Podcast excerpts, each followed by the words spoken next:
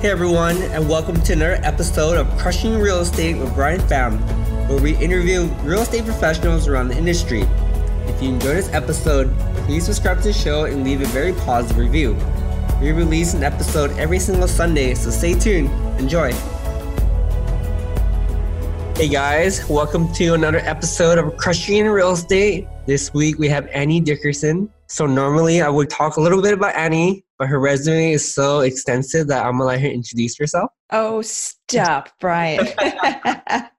well, I'm super excited to be here. I love the whole message behind crushing it in real estate. Um, and that's exactly what we set out to do.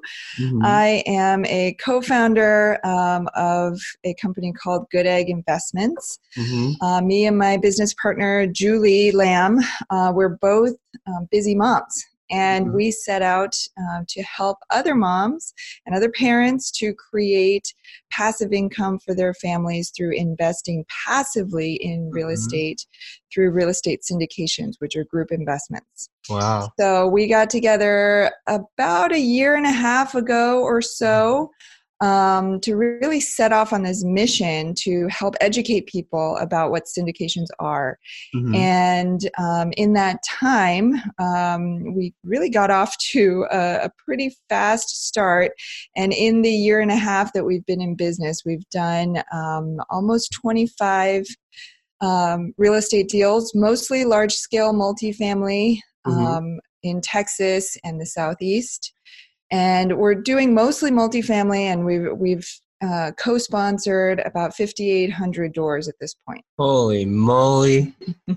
We don't sit back and relax. We crush it. If we're gonna do it we're gonna we're gonna crush it oh yeah so i also want to add that annie just published her book on syndication so, Annie, how can our listeners find out more about this book? Yeah, absolutely. Um, so, our book is called Investing for Good The Surprising Strategy for Building Wealth While Also Making an Impact.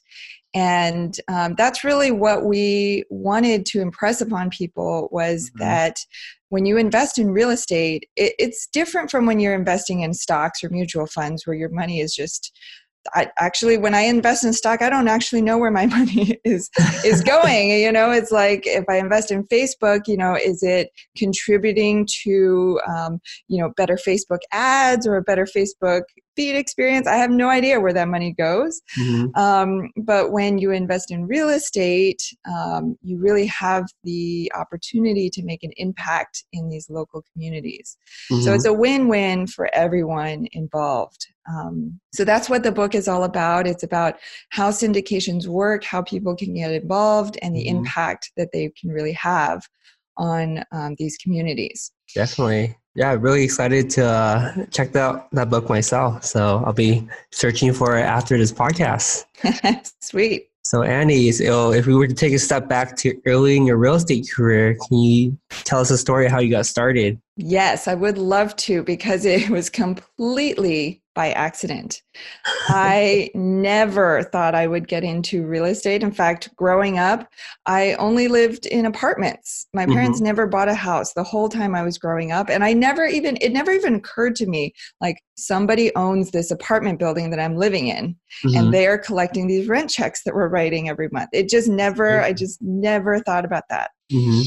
And so it it was after college. Um, my husband and I had just gotten married, and we set out to buy our first house. We were living in Washington, D.C. at the time. Mm-hmm. And being young and hip, we were, we were like, let's buy a loft or a condo in Adams Morgan or one of the other trendy neighborhoods in D.C. Mm-hmm. But thankfully, we had a wise real estate agent guiding us, and he said, you know, you could do that but in dc there's also these um, these row homes are very popular mm-hmm. and some of them have two units in them they so have, what exactly are row homes yeah good question so if you think of a town home you know where there's like one home right next to the other there's no space in between them mm-hmm. it's very common in some of the northeastern cities um, like dc philadelphia boston because you know there's just no space so they pack all the homes together and so we then thought oh you're right. We could buy a row home. And, and our agent said, you know, if you buy a row home, you could live in one unit and you could rent out that basement in law suite Mm-hmm. and you could start collecting the rent and that could help pay off your mortgage. Mm-hmm. And we had never heard of this before. and we were like, wait, wait, you mean somebody else could help us pay our mortgage? mm-hmm. Um, and so we really glommed onto this idea. And so that was our first experience was through house hacking. Mm-hmm. And we didn't even set out to get into real estate. We were just like, oh, cool, we bought a house with two units. Okay, well, that seemed to work. Let's buy another house with two units. Mm-hmm. So we kept house hacking these duplexes every time we saved up. How exactly would you guys finance these houses initially? Initially, we got in with a, an FHA loan. So we put Okay. in just, I think we put in maybe 15,000 on that very first Wow. property. Um, it was an almost $500,000 home, but we were Mhm. able to put in very little. Um, of course, we had to pay mortgage insurance, Mhm. um, but the, the rent from our tenants sort of helped to offset that. Definitely. Can you explain to your listener what is an FHA loan and how does it work?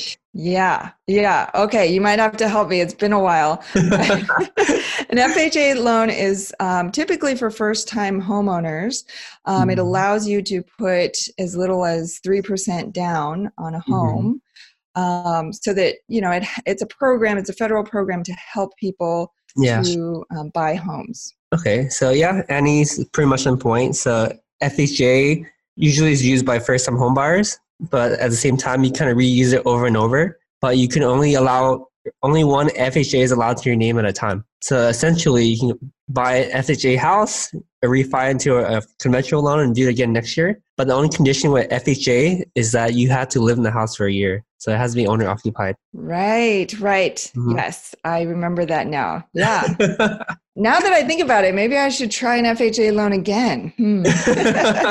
it's extremely powerful, especially in the more expensive market like the Bay Area.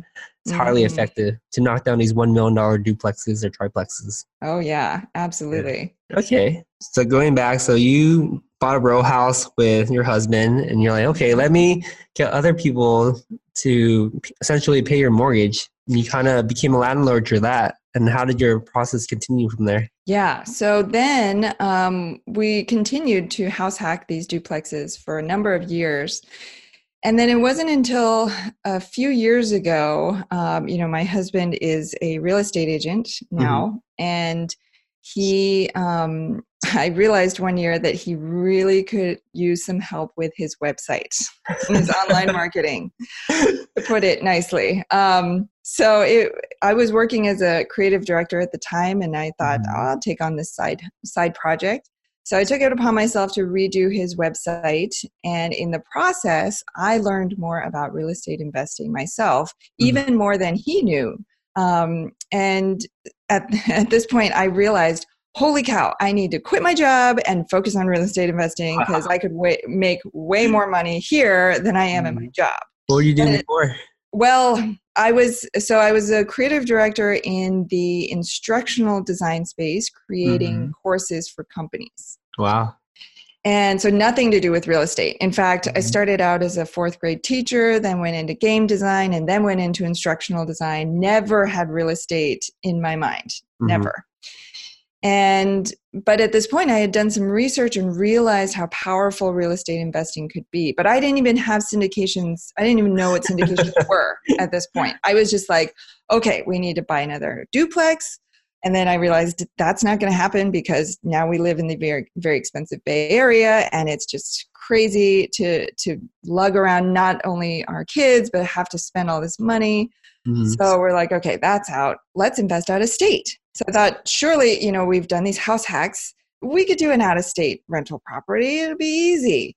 I did all the research and followed all the rules, and we quickly um, invested in um, 20 plus doors in Huntsville, Alabama, which I had done all this research and identified Huntsville as an emerging market. Mhm. And so we had these 20 plus doors and we're like, yeah, this is great. All this cash flow is coming in. Mhm. And then it wasn't.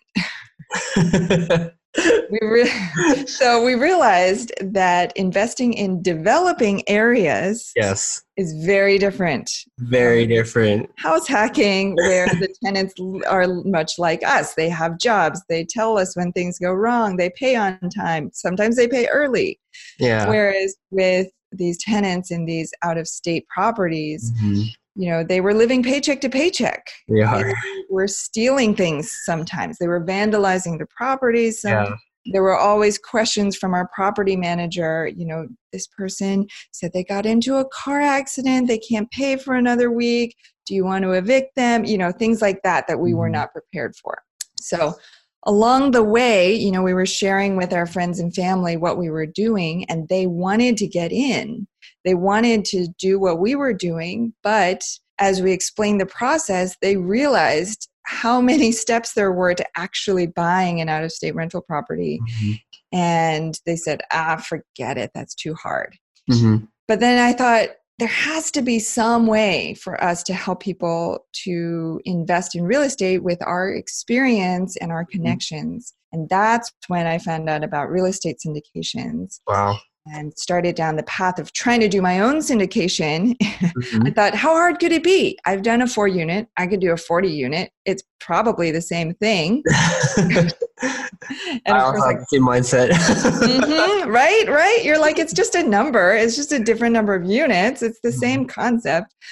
Um, but I had no idea that the world of syndication is completely different. The process of investing is Mhm. completely different. Commercial loans are very different. All of that. Um, so then I had the opportunity by chance to raise money for somebody else's real estate syndication. wow. And at first I said, heck no, I'm not going to raise money for your deal. Raising Sounds money is the painful. hardest. Exactly. That's what I thought. I was like, raising money is the hardest part of the whole thing. Why would I want to raise money for your deal? Mhm. But then this person explained to me, well, you know, this is a great opportunity. And by raising money for this opportunity, you are still the only point of contact for your investors. But what you're telling your investors is that you can give them access to great opportunities. Mhm. And so then I thought, hmm, yeah, you're right. So I gave it a chance. And as soon as I started, I realized I loved it because raising capital is all about investor education. And I Mhm. re- remember I mentioned that I started out as a fourth grade teacher because I've always been passionate about Mhm. education, especially teaching people about concepts like syndication that are only traditionally have only been available for a select group of people. And so through through raising capital for this deal, I realized that I didn't want to do the whole syndication myself. I just wanted to focus on the raising capital piece, and that's what we do now. That's pretty insane. Because you, you talk to most syndicators, most people don't like raising the capital part. Yeah. To you, you're like, I'm ecstatic about it. That's I know you're going to be successful, you know? You're excited about the hard things, everything else is easy. Yep, exactly. Well, I feel the same way. Is I look at people who are out there looking at, uh, you know, meeting with brokers and going to the properties, playing golf with the brokers, schmoozing, and Mhm. and then underwriting the properties and doing the asset management. I look at that and I think, holy cow, that's so much work. You know, so that's the that's the power of partnerships. And yeah. that's when Julie and I came together, we had very complementary skill sets. And anytime that we partner with other sponsor operators, Mhm. it's because we bring something to the table that they don't want to do or can't do. And Mhm. likewise, they bring something to the table um, that we're missing as well. Wow, that sounds really great. Hey, for our listeners, so Joe Dickerson is Annie's husband. He's been on the podcast in our earlier episodes. If you want to check out more tips and ideas in house hacking, please listen to the podcast. Sorry, shameless plug. and uh, what Andy mentioned earlier about out of state tenants with problems, I completely understand. Um, my eight unit is also in a developing area in Columbus. And let me tell you, it hasn't been easy. Tell us a horror story. Tell us something that's uh, that was an unexpected surprise or, or Um. Okay, I have one story. So okay. my new property manager calls me. He's like, "Okay, I have something to tell you." I'm like, "What?" I walk into one of your units and the ceiling is missing. I was like, what? How do you how do you how do you take off the ceiling? so he sends me a picture of a gigantic hole in the roof. I'm like, I don't understand how this happened. He looks he calls me, he's like, Yeah, I don't understand either. And the next day he texts me, he's like, Hey, would you want to file a police report? I was like, What's going on now? So it, it turns out like one of the units I, I evicted, he tried to break into the other unit next door through the vents through you try, this. to, you try to crawl through the vents to break to, to another unit. I was like, wow, I am never going to buy in a C class neighborhood again. I know, right? They are so creative. They've got like, I think they've got like time on their hands and they're like, how can I? You know, like we've had a similar situation where we evicted somebody or we tried to evict them. Mhm. And the day before the sheriff was set to show up, they stopped up all the sinks and tubs in their in their Yeah. unit, left the water running, and took off. And it Yeah. flooded not just their unit, but three out of the four units in that fourplex. And so it's like uh, sometimes I'm just like I got to give them some kudos for their creativity. Exactly, right? Yeah, missing feeling that is something else. so my new partners and I, we work together and they're like, do you want to still invest in C class buildings, Brian? I'm like, no. I already paid the extra for the premium tenants. uh huh. Exactly. I'm with you. yeah, so that's that. So Annie, can you kind of walk us through how you find your syndication deals and walk us through like what it takes to become a great syndicator like yourself and Julie? You know, one of the things that we always tell people is because we're not on the ground in these markets looking for these deals, we are looking for the teams Mm-hmm. who are on the ground in these markets who um, are who have those relationships with the brokers so we are really our hard work is finding those teams who Mhm. have a strong track record but who also need partners like us to help them take down these bigger deals Wow. and so that's what we're always looking for um, and so teams.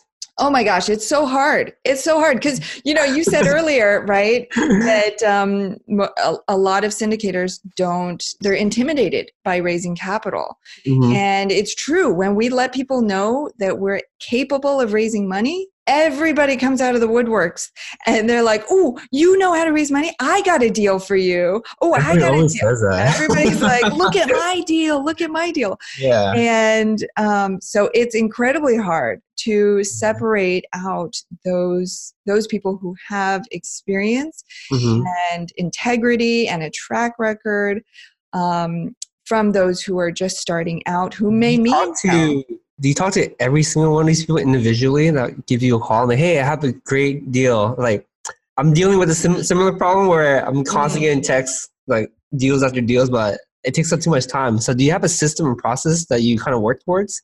For myself we have a va like all the emails go to her she filters it she does quick dirty numbers like we look at it i'm like okay like, it makes sense and then we talk to that person Otherwise, like there's if there's no screener, like you're getting like 100, 100 emails, 100 calls a day. Like how do you handle that? Oh, absolutely. You know, and I used to. I I think Julie and I well, Julie's better about it than I am, but I will give anybody a, the time of day. so I used to, I used to be like, oh, sure, let's hop on a call, you know, and it was just taking up too much time. And Mhm. so these days, usually we're we're, we're looking for um, referrals from other people that we know, Okay. so other sponsors and operators. Um, so we typically don't, uh, we wouldn't consider doing a deal with somebody just who just emailed us with an opportunity um, because it would take too much time to get to know them. And typically, and here's a trap that many new syndicators fall into is we see a lot of people who contact us um, with their first deal. They've got their con- they're under contract on Mhm. this great apartment complex that they've underwritten, and they but now they've got like maybe 60 days to raise the money Mhm. and they haven't talked to a single investor yet, or maybe they've Mm-hmm. just started and they've realized they can't raise a million dollars in 30 Mhm. to 60 days.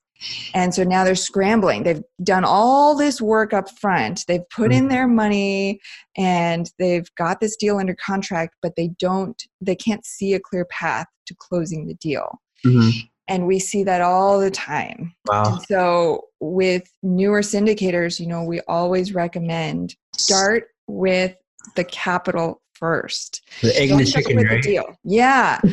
People always try to start with a deal, and we say, no, you got to start with the capital first because that takes a longer time. Mhm. Think about it, right? Like to get your friends and family to invest $50,000 with you, that's Mhm. going to take a lot of conversation, answering a lot of questions, right? Absolutely agree with that one. Yeah. So we tell people, and people, but people don't know how to do it. They're like, well, how can I possibly talk to friends and family if I Mhm. don't have a deal on the table? Yeah.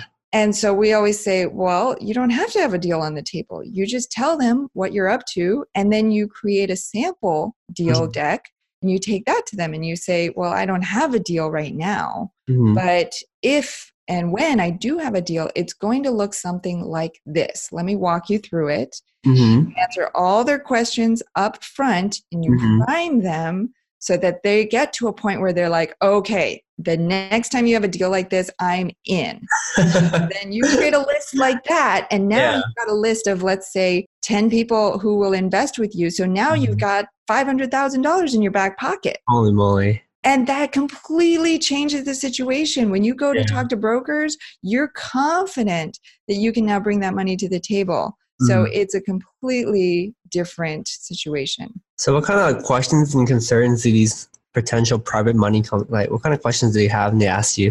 What's the oh most- they don't ask any questions they they know it all Oh man, we we get all kinds of questions. You know, I think the the most common questions are around protecting their money, of course. Yeah. right? I think people on the f- the first questions that people always ask Mhm. are um, when am I going to get my money back? Mhm. so they they don't even care. Like most syndicators, they launch right into um, projected returns, right? Like, look how much money I can get you over five years, but Mhm. the newer investors they're Mhm. thinking well i have this thing over here called my savings account Yeah. i put my $100000 in my savings account in Mhm. five years that money is still going to be there it's Exactly. safe so they're, that's the benchmark that they're comparing your opportunity to Mhm. so they're in their mind they're thinking well if i put, take this $100000 out of my savings account and i put it into this thing with you that i can't log in and see like, Mhm. how do I know that I'm going to get that hundred thousand dollars back? So Yeah, I think that's the thing that drives most private money people crazy is that they can't see their money, you know. Mhm. And not Yeah. just that, it's I don't know how you deal with it, but when I get private money, I always get constant texts like, "How's the project doing? Like, can you send me pictures?" And you almost feel like an iBanker in a way where you're just like, "Oh my god, like just relax, dude." totally. how, how do you respond to that kind of questions and stress? Like, Well, that's we do a lot of that education up front before we release a deal. Mhm. So we do most of our work with our in, uh, educating our investors in between deals when we don't have a live deal that we're raising for. okay, that's when we let them know what to expect. We teach them the process. And to your point about um, those those nervous investors, you know, we let them know exactly what to expect once they wire in their funds. So once you wire in your funds, you're going to get a confirmation from us, and Mhm. then you'll hear from us when the deal closes. And then after that, you will get an email update from us once a month Mhm. sometimes with pictures, but definitely with things like the current occupancy and the latest uh, updates that we've done Mhm. on the property. So they know going in to expect once a month email updates from us. Okay, wow. So once a month email updates. Can you kind of walk us through like your structure and how you do your payouts to investors? Is it quarterly, bi-weekly? Oh, bi weekly. That would be great. It's like a paycheck, right? we should right? consider that. Um, yeah. So most of our investments um, pay out on a monthly basis. okay. and um, typically the projected returns are um, are an 8% preferred return and i'll come back to that in a second Mhm. um, per year 8% preferred return per year over a span of five years Mhm. with an additional about 60% um, at the sale of the property Okay. so let me walk you through it with a $100000 investment example Sounds great. So if you were to invest $100,000 now over a five year hold period, Mhm. so what would happen is, I mean, well, let me first explain. Over that five year period, what we're doing is over the first two to three years, we're going in and renovating all of the units in that property. Okay. So typically we're buying like 200 plus unit apartment buildings. So right when we buy it, there's a certain number of units that are vacant. So we Mhm. start there and we upgrade those units. And then as leases come due, then we offer to move those tenants into the newer units for a little Mhm. bit of a premium. And usually they're ecstatic to see these new finishes and these new floors, new kitchens, and they're more than happy to move into the new units. And so then we go in and turn over their vacated units, and it's almost like a domino effect. You know, one by one, we're going through um, to renovate all the units, and it takes about two years. Two years. Yeah. Okay. So then, um, then after that two years, we're really, I mean, at that point, we are technically ready to sell, and we'll be watching the market Mhm. um, to see what when is a good time to sell. And so we say five years to give us a little bit of a buffer period um, and Makes a lot to, to set investor expectations. So with that hundred thousand, you're investing hundred thousand dollars today. Um, so you're you're expecting to keep that hundred thousand dollars in the investment for the entire five years. It's not it's not a liquid investment, so you can't just pull it out um, at Mhm. will. But you will get those monthly distributions that add up to about eight thousand per year, which comes out to about six hundred sixty-seven dollars a month. Okay. And then on the back end, so at that five year mark, when we sell, you'd get your $100,000 back, and then you'd get another about $60,000 in profits. So altogether, you you would have gotten $8,000 per year over five years, which is 40,000 plus the 60,000 on the back end. So we're basically aiming to double your money from 100 to $200,000 in five years. Wow, that's a great thorough breakdown, Annie. I absolutely love that. I've done this a time or two. I talk to other syndicators, always they always confuse me. I'm like, yeah. what? What's the- what's the payoff structure again? yeah. Oh, oh, that reminds me. I wanted to go back to the term preferred return because I Okay. mentioned that. So, uh, an 8% preferred return means that the first 8% of any returns go 100% to the passive investors. The, um, the general partners, the sponsors, don't get any of that first 8%.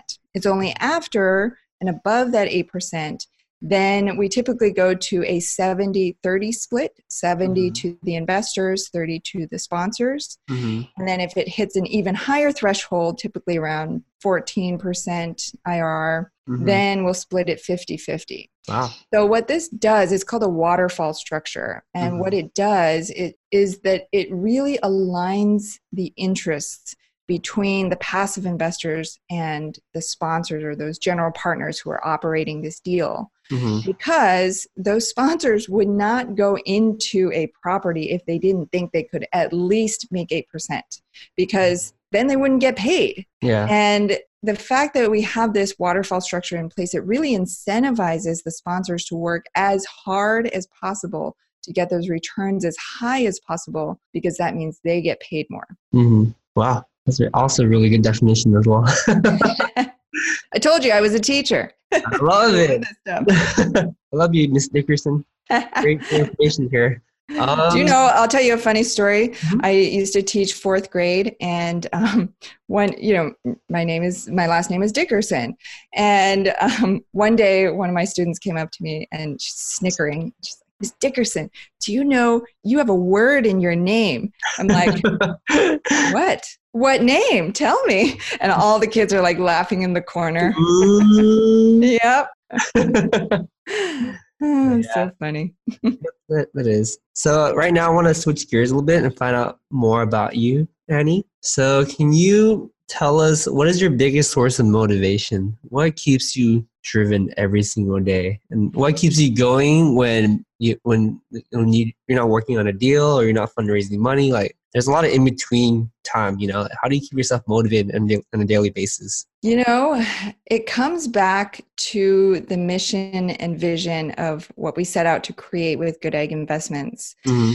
which is, you know, we really wanted to make these opportunities available to people who had never heard of them before. Mm-hmm. Moms who are out there who are working their asses off um, every day. They've got carpool to take care of. They've got a full time job. Mm-hmm. They've got to commute. You know, they've got to get dinner on the table. They've got laundry to do, and they mm-hmm. just don't know another way. Mm-hmm. And it always comes back to that mom um, and how we can get our message out there to more people so that we can reach her mm-hmm. so that we can reach all the moms out there who are struggling who have worked very hard to save money mm-hmm. but they mm-hmm. don't know any other way besides the traditional paths of 401k and investing in the stock market they've just never heard that there's another way so it always comes back to, you know, every little thing that I do every day builds, you know, builds the business a little bit more, gets us one step closer to being able to reach all those moms out there. Wow, I love that message a lot. How about uh, for yourself? Do you have any kind of morning routines or rituals that you follow? Brian, I am I am an on again off again kind of a person. so for a while there, I was doing great. I would get up at 5 a.m. in the morning and I, you know, I would have the whole, you know, the miracle morning routine. I would do mm-hmm. that whole thing. Um, and it was great. I felt great. And then, you know, for a while I'd fall off the wagon and I'd sleep in. So, you know, at the moment, I'm sort of at the fall off the wagon phase, uh, where it's sort of in a crunch phase um, in our business. We've um, recently launched uh, a course called Real Estate Accelerator that helps people learn to do what we do, namely mm-hmm. raise capital and scale their business so they can do bigger real estate deals. Mm-hmm. But part of launching an online course is there is a ton of work to do. Um, so that's that's what I've been focused on the last several weeks is creating mm-hmm. content for that course. I love it. I mean, I, have I have somewhere on my desk like that I actually create a course a course to like flip houses and invest out of state. You so should. Props, props to you. Like that is a lot of road mapping and getting it done. And here's my tip for you. Here's my tip for you. We've now created two online courses. Um, the first one was for passive investors, mm-hmm. and the second one was is for people who want to raise capital and syndicate. And the first one, we followed all the rules. We um, we built the course, and then we did the we built our list and we dripped content to our list over time. We mm-hmm. did live webinars and then we opened the cart, expected everybody to sign up, mm-hmm. and planned to close the cart within two weeks and launch the course. Wow. And so it was a huge undertaking, mm-hmm. but not very many people signed up. and at a thousand dollar price point, you know, we didn't make very much money for all that time and effort that we put in. Mm-hmm. So this time around, we completely we broke all the rules. we said, okay, we're not going to build this course yet. Let's figure out if people will actually pay for this course 1st mm-hmm. So we put together an outline for the course and a sales page for the course. And then we just started talking to people that we knew who might be interested. And we sold the course first, even mm-hmm. though it was only a shell of a course. We didn't have anything yet. but we started getting signups. And then we said, okay, guys, we're going to launch on this date. Mm-hmm. And so one of my favorite quotes is from um, Shonda Rhimes, who writes for TV, and she says, mm-hmm. "Writing for TV is like laying track for an oncoming train." Mm-hmm. And it's the same when we've sold a course mm-hmm. and now we have to build it. The trains are coming. So we got to get the course done. There's no other way. These people have already mm-hmm. paid us. So it's it's a gutsy move, but it's also good for us because we have no way out. We have to get the course done. Yeah, I mean, this is the second time I heard that. To be honest, the mm. first time I heard it is when I went to uh, 10x with Grant Cardone. Mm-hmm. Grant Cardone will be like, "Okay, I want you guys to sell first and build the product later." Yes. And then, and then after that, he started promoting uh, 10x three or four, or something like that. He was like, "I'm gonna start selling this event, but I don't, have, I don't have the venue booked yet." I love it. Well, I, I, guess we're on the right track if uh, Grant Cardone is is uh, telling people to do it too. Yeah, I mean that's that sounds like a pretty good sales model to me. Mm-hmm. Hey Annie, so as we're approaching, you know, the end of the show, can you? Uh, what is your favorite book that and super inspired you and created that aha inspiration moment? One of my favorite business books is called Building a Story Brand by Donald mm-hmm. Miller.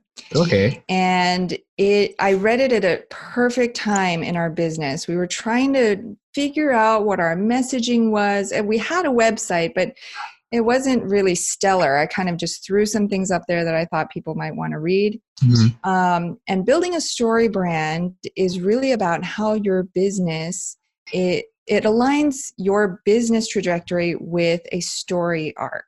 Mm-hmm. And so typically businesses think that in a story, um, they the business is the hero of the story. They are saving all their customers, right? They are making the impact. Mm-hmm. And so if we're talking Star Wars, then the business is the Luke Skywalker. Mm-hmm. But what building a story brand talks about is no, it's actually your customer is the Luke Skywalker. They mm-hmm. are the heroes in the story. They see themselves as the hero of the story. They see your business as the Yoda, the guide. Mm-hmm. And so you have to position your business as the guide in the story. And so that completely changes all of your messaging um, so now, if you go to our website, you'll see it's all about you. It's about how we can help you to reach mm-hmm. your goals. Before, we were talking about this is how a real estate syndication works, and mm-hmm. these are the projected returns that you can expect. Yeah. And it just that that doesn't resonate with people. They want to know how your business will change their lives. I, I agree with that. And then I, I forgot where I saw this quote from, but I saw a quote that says, if you help enough people achieve their goals, you will achieve your goals in return. Absolutely. It's just like that. I love it. Yes.